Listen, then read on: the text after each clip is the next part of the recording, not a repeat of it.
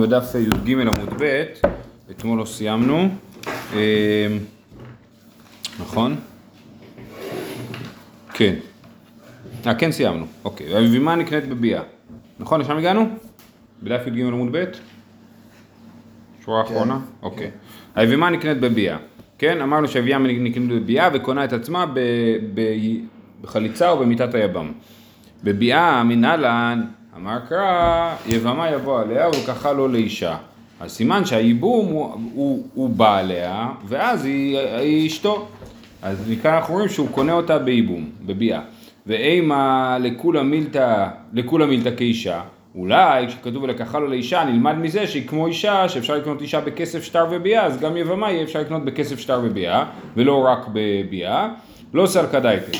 לתניא, יכול להיות כסף ושטר גומרים בה כדרך שהביאה גומרת בה, תלמוד לומר, והיא במה ביאה גומרת בה, ואין כסף ושטר גומרים בה, כן? דווקא אה, ביאה ולא אה, כסף ושטר, והיא במה דווקא ביאה. איך לומדים מהמילה וימה? שזה כאילו אה, ממעט, ויבמה, ולא משהו אחר כאילו. ואימה מאי ויבמה דבעל כורחה מייבם, אולי נלמד מזה דבעל כורחה מייבם, כי זאת, ההלכה, כן, שהיבם יכול לייבם בעל כורחה של האישה, של היבמה, אם כן, לימה קרא וייבם. מאי ויבמה שמט מינה תרתי, כן, ההי בא להגיד שדווקא בעל, שאפילו בעל כורחה, אבל היבמה בא ללמד שדווקא, אה, שדווקא ביאה ולא כסף ושטר. זה הלימוד הזה. זה הדין גם היום? שייבום בא כולך? בעיקרון כן, ייבום עובד בעל כורחה, אבל בכלל אצל האשכנזים אסור לייבם. אם יבם ייבם, ייבם את היבמה בעל כורחה, היא תהיה מיובמת, תצטרך גט. אה, אה, אבל בעיקרון לא נותנים לייבם בכלל, רק חליצה. אצל האשכנזים בוודאי, אצל הספרדים זה מחלוקת בין הרב עוזיאל לרב עובדיה. אה, בחליצה מנהלן, מנהלן שבחליצה האישה נהיית פנויה, רש"י אומר כי מה היינו יכולים להגיד? היינו יכולים להגיד שהחליצה זה טקס שעושים בשביל להשפיל את הגבר על כך שהוא לא מייבם, אבל זה לא משחרר את האישה. כאילו צריך לעשות את זה לגבר עונש על זה שהוא לא ייבם, אבל האישה עדיין תישאר אסורה. אז מנהלן שהחליצה באמת משחררת אותה. דכתיב ונקרא שמו בישראל בית חלוץ הנעל. כיוון שחלץ בנעל, הותרה לכל ישראל.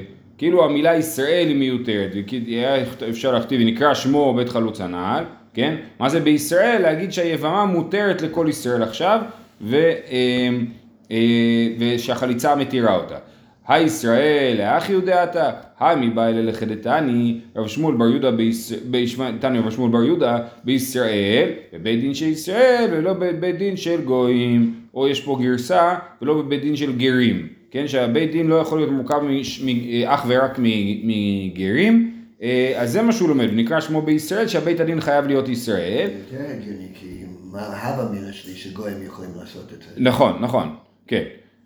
אה, אה, ואז התשובה היא, תראה בישראל כתיבי, כן, כתוב ונקרא שמו בישראל בית חלוץ הנעל, וכתוב אה, מעין יבמי להקים לאחיו שם בישראל, כן, אז פעמיים כתוב בישראל, אחד ללמד שהיא מותרת, והשני ללמד שזה צריך להיות בית דין של ישראל. והקתי מבא אלי לחדתניא, אמר רבי יהודה פעם אחת היינו יושבים לפני רבי טרפו, ובאת יבמה לחלוץ, ואמר לנו, ענו כולכם ואמרו, חלוץ הנעל, חלוץ הנעל. אז זה, הוא אומר, גם זה לומדים מישראל, שצריך להגיד חלוץ הנעל, חלוץ הנעל, אה, אה, גם זה לומדים. אומרת הגמרא, ההוא מ"ונקרא שמו נפקא. לא, זה לא לומדים מהמילה בישראל, אלא מ"ונקרא שמו, שצריך לקרוא את שמו חלוץ הנעל. אז זה, זה מה שצריך לעשות בחליצה, ולא לומדים את זה מישראל, והישראל, כמו שאמרנו מקודם, נלמד על דברים אחרים. אה. עושים פרסום אחר כך? או זה הבית דין זה הפרסום? אה, מה זאת אומרת פרסום? כאילו מודיעים בעיתון? אה, לא, לא, לא צריך. כמו אישה שקיבלה גט, כאילו, לא צריך... אה, בית הדין זה מספיק. נגיד שזה היא שלא מסכימה, היא לא מסכימה למה? לאמון. לייבום, היא מצביעה באמת בעל כורחה. זה מה שאמרנו, אבל שוב, היום עושים תמיד כן, חליצה, אוקיי, אוקיי. אבל בזמנם, אם היא לא מסכימה, זה לא, אין, אין לה ברירה, כאילו. ההחלטה היא של הגבר. היא- הוא מייבם והיא, וזה, עכשיו כאילו, כתוב, זה אומר ש... רגע, זה אומר שתכלס הוא הולך ואונס אותה. בעצם זה מה שזה אומר, כן. אה, אה, עכשיו גם בגמרא כבר, לא, לא רק בימינו, בימ- בגמרא כבר היה כתוב שנותנים לו עצה הוגנת לו. זאת אומרת, שאומרים כתוב שם שאם הוא זקן והיא צעירה, אז אומרים לו עזוב, זה לא מתאים, אתם אה, הפרש הגילאים גדול מדי. הכל מתאים, אבל היא לא רוצה. אז, אז כן, זו התשובה, כן. לא אומרים לו לאנוס אותה, אומרים לו, ההלכה היא שאם הוא יאנוס אותה, היא תהיה מיובמת. זאת ההלכה, שבייבום, בעל כורחה זה הפשט, שבעל הוא כורחה. צריך לעשות כמה שיותר פיוס. לכתחילה, כאילו כן, כתוב שם שבית הדין מייעץ לו אם לייבם או לחלוץ. זה כבר, לפי פשט התורה, ברור שהוא מייבם. לפי חז"ל, אה, אה, מייעצים לו אם לייבם או לחלוץ, תלוי בסיטואציה. אבל גם, הוא לא חייב להקשיב לבית הדין, בעיקרון זה זכותו, כמו שאני לא, בית הדין לא יגיד לי מי להתחתן ועם מי לא, זאת אומרת, אם כל עוד זה לא פסולי חיתון, כן?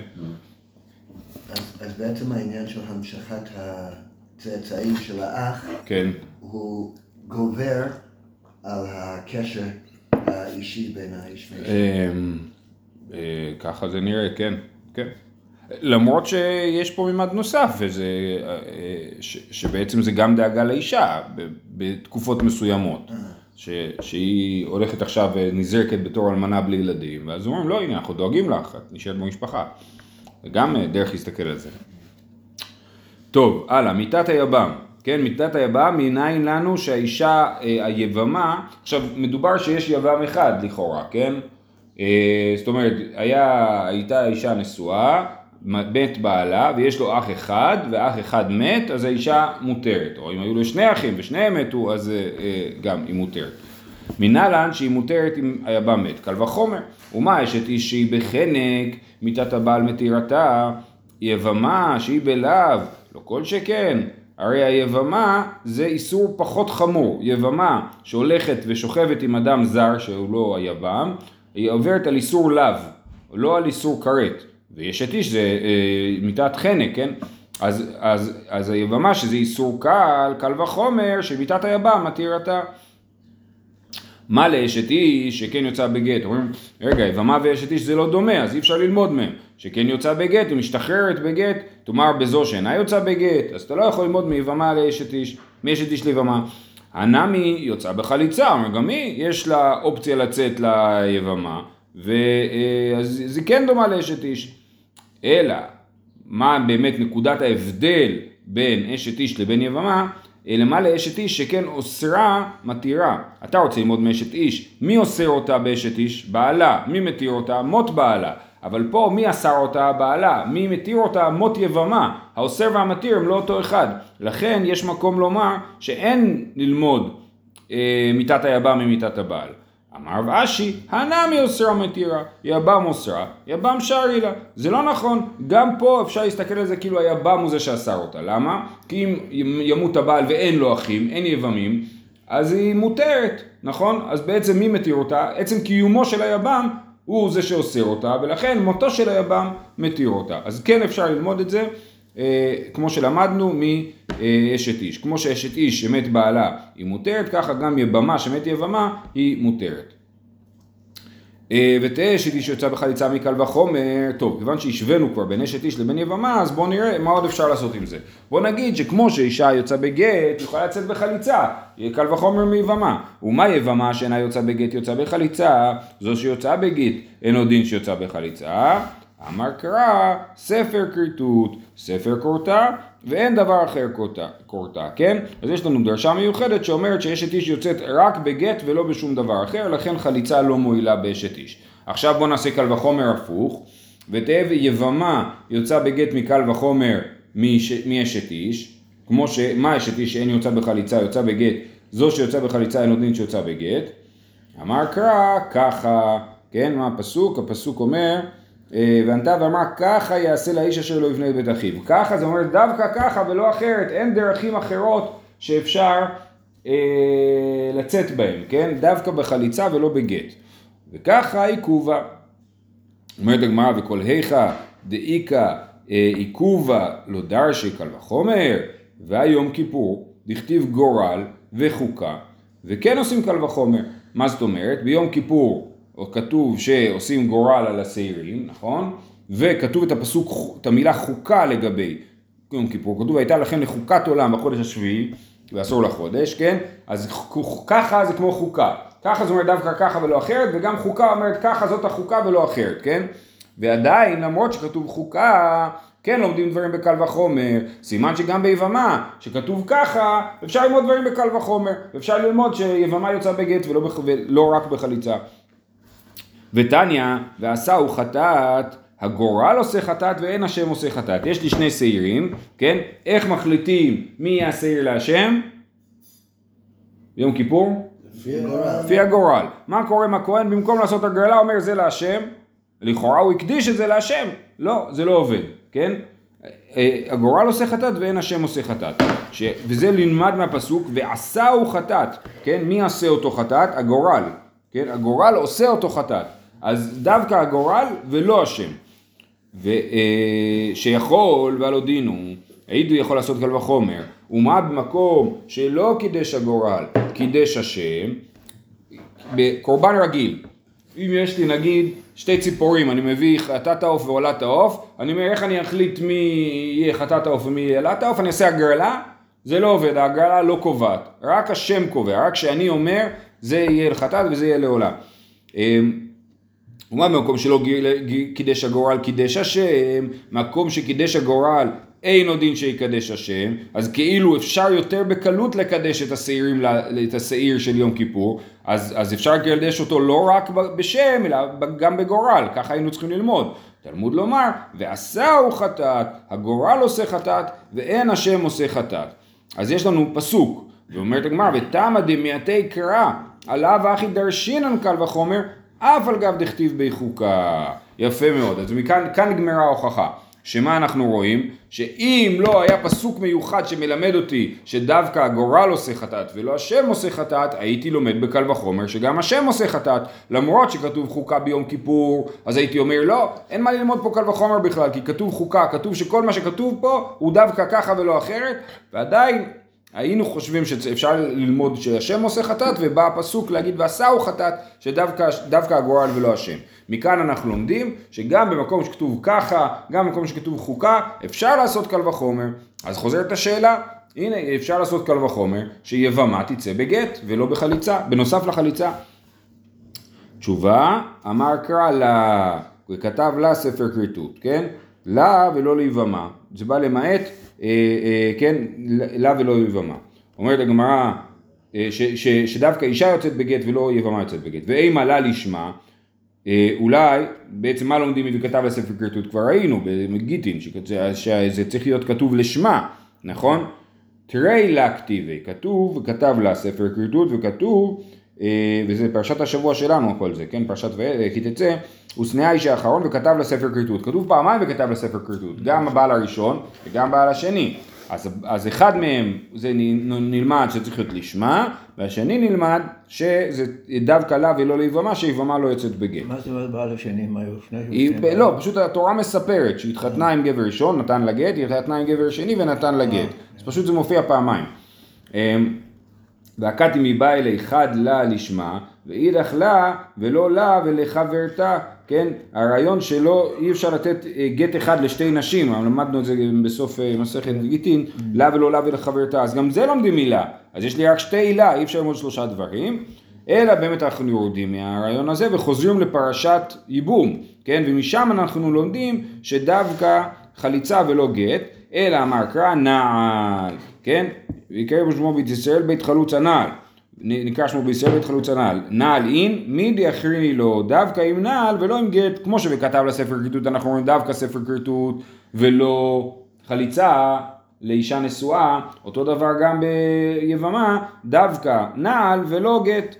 נעל אין מידי אחריני לו. אומרת הגמרא, רגע, והי נעל לאחיו דעתה, היי מבעילי, הרי לומדים מנעל דבר אחר, לחדתניא, נעלו, וכן, כתוב כתוב, רגע, כן, וחלצה נעלו מעל רגלו, יפה. נעלו, אין לי אלא נעלו, נעל של כל אדם מנעלי, תלמוד לומר, נעל, כן, בית חלוצה נעל. זה בא להגיד שהנעל לא חייבת להיות הנעל של היבם. הוא יכול לשאול נעל ממישהו אחר, כל עוד היא עושה לו אקט של חליצה, אז זה מה שחשוב.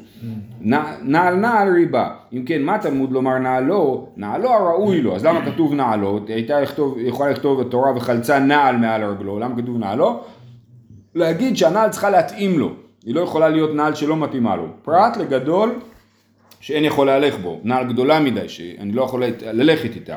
פרט לקטן, שאין חופה את רוב רגלו, שהנעל לא עולה לי על הרגל, היא לא מכסה לי את רוב הרגל, גם זה לא נחשב לנעל טובה. פרט למסוליים שאין לו עקב. שזה, אם אתם רואים את הציור בשטיינזט, זה פשוט כפכפים, מה שנקרא הוויאנס, אה, כן?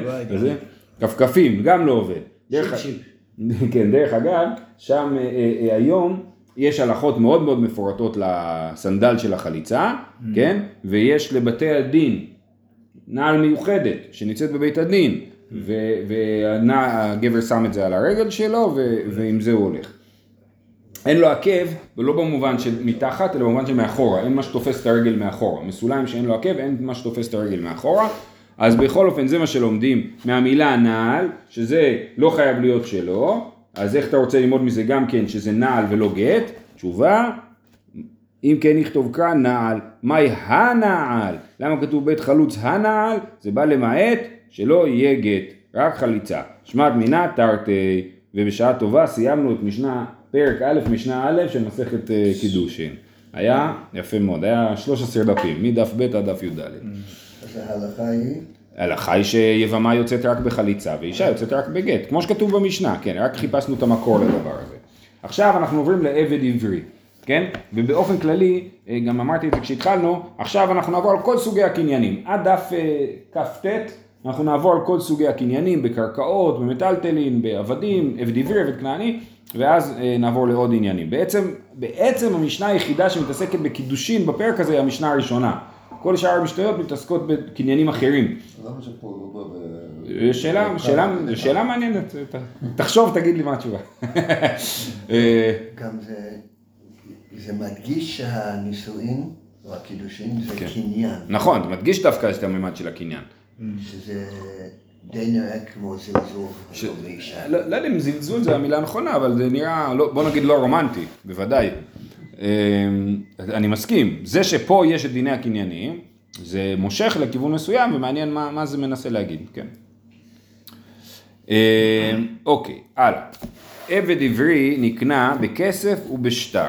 כן, אפשר לקנות עבד עברי או בכסף או בשטר, שכתוב הרי אתה קנוי לי, או אני קנוי לך, וקונה עצמו. איך העבד עברי משתחרר?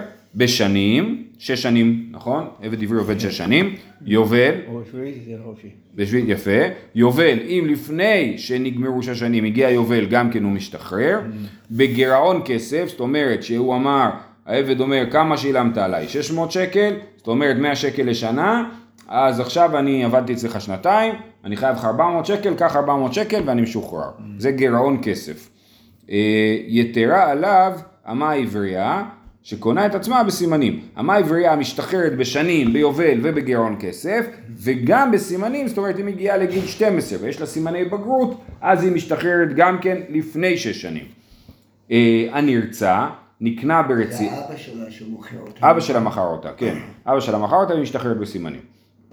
הנרצע נקנה ברציעה, כן, זאת אומרת, אה, אה, אה, אתם מכירים בפרשה, בפרשת משפטים, כן, שהוא רוצה להישאר אצל האדון, אז רוצים את אוזנו, אז הוא נקנה ברציעה, ומתי הוא משתחרר? קונה את עצמו ביובל ובמיתת האדון. זאת למה הוא לא ירושה? הוא לא ירושה, הוא לא עבד כנעני? הוא עבד אה, עברי, זה ההלכה.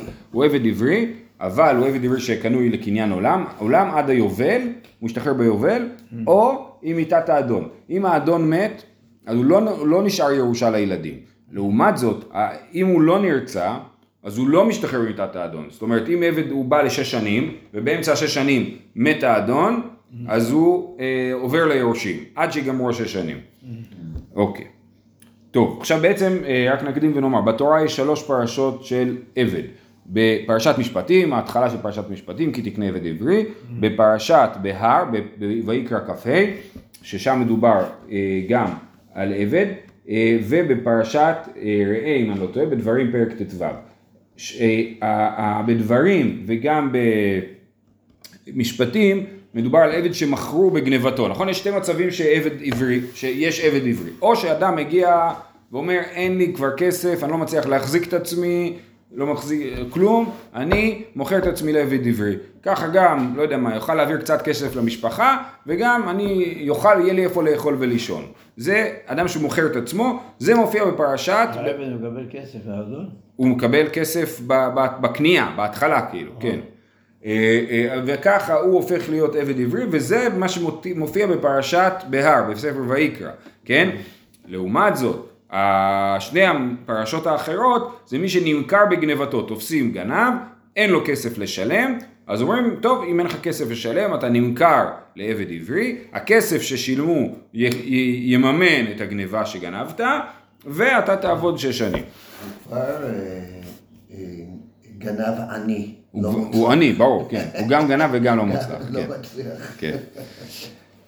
עבד עברי נקנה בכסף מנהלן, אמר קרא מכסף מקנתו. בפרשה, בפרשת בהר, כתוב מכסף מקנתו, אבל שם זה כתוב לגבי עבד עברי שנמכר לגוי, כן? על זה הפסוק הולך, כן? אה, כתוב עם עוד רבות בשנים, לפיהן ישיב גאולתו מכסף מקנתו. אז מכסף מקנתו אנחנו מבינים שהוא נקנה בכסף. אומרת מלמד שנקנה בכסף. אשכחן עבד עברי הנמכר לגוי, הואיל וכל קניינו בכסף, נמ- נמכר לישראל מנהלן.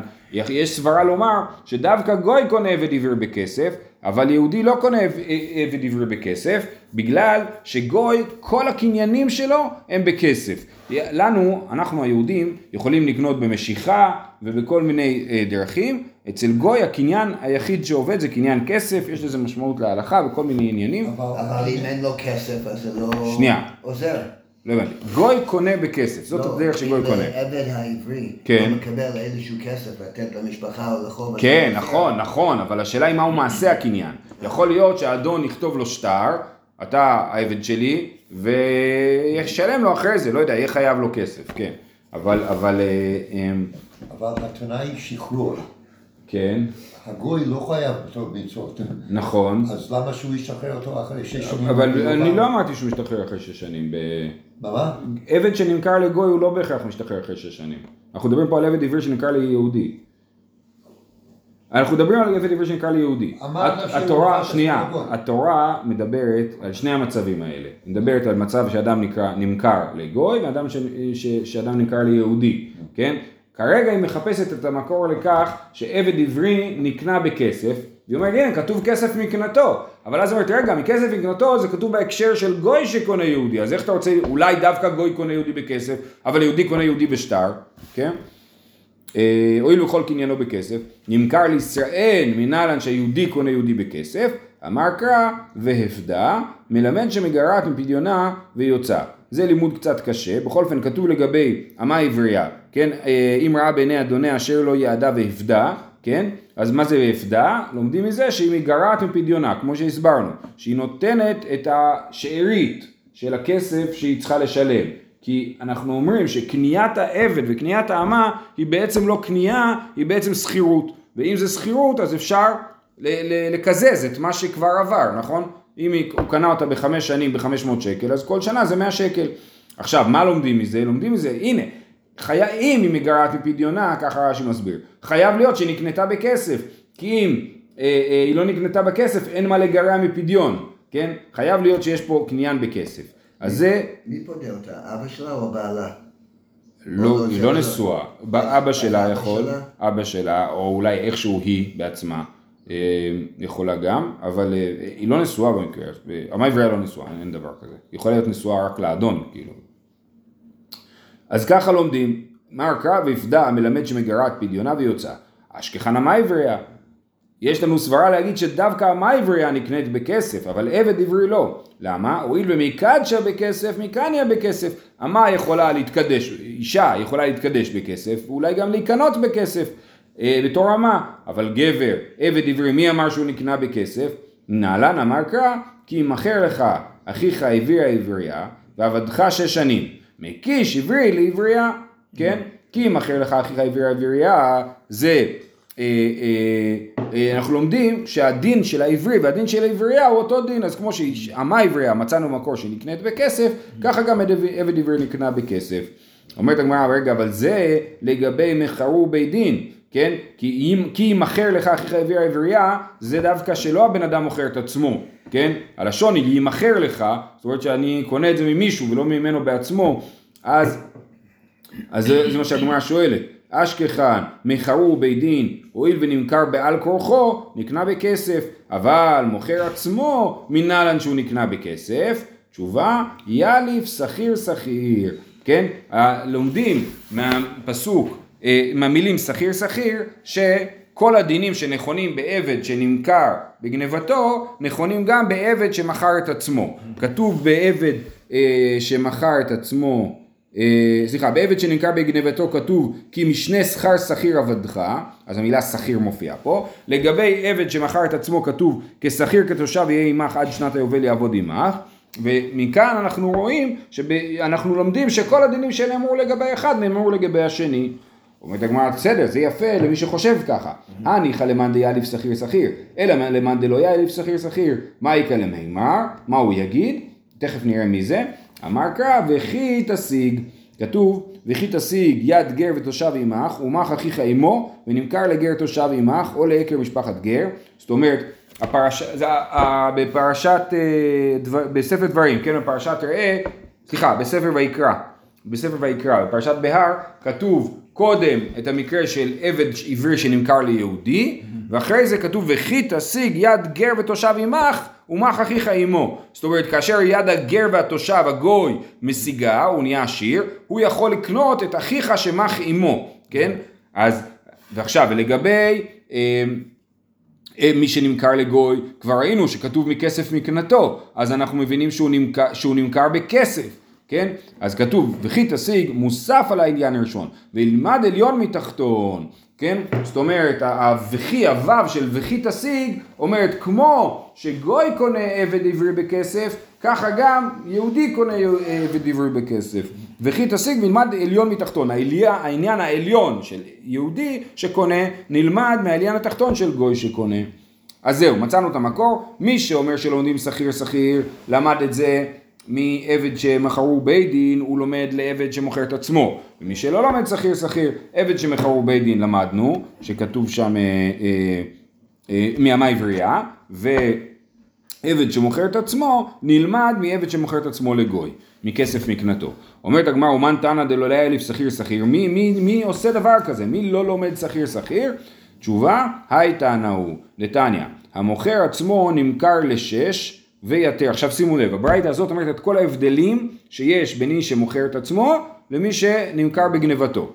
אז המוכר את עצמו נמכר לשש ויתר על שש, הוא יכול להחליט לכמה שנים הוא נמכר, לא חייב דווקא שש. מחרו בית דין אינו נמכר אלא לשש. המוכר עצמו אינו נרצע, אין דין של רציעת אוזן במי שמוכר את עצמו. גם זה הגיוני, כי הרי מה, מה זה רציעת האוזן? העבד רוצה להישאר יותר. אמרנו שהעבד הזה הוא יכול למכור את עצמו ליותר זמן ממילא, לא צריך לרצוע את אוזנו. אה, המוכר עצמו אינו נרצע, מחרו בית דין נרצע.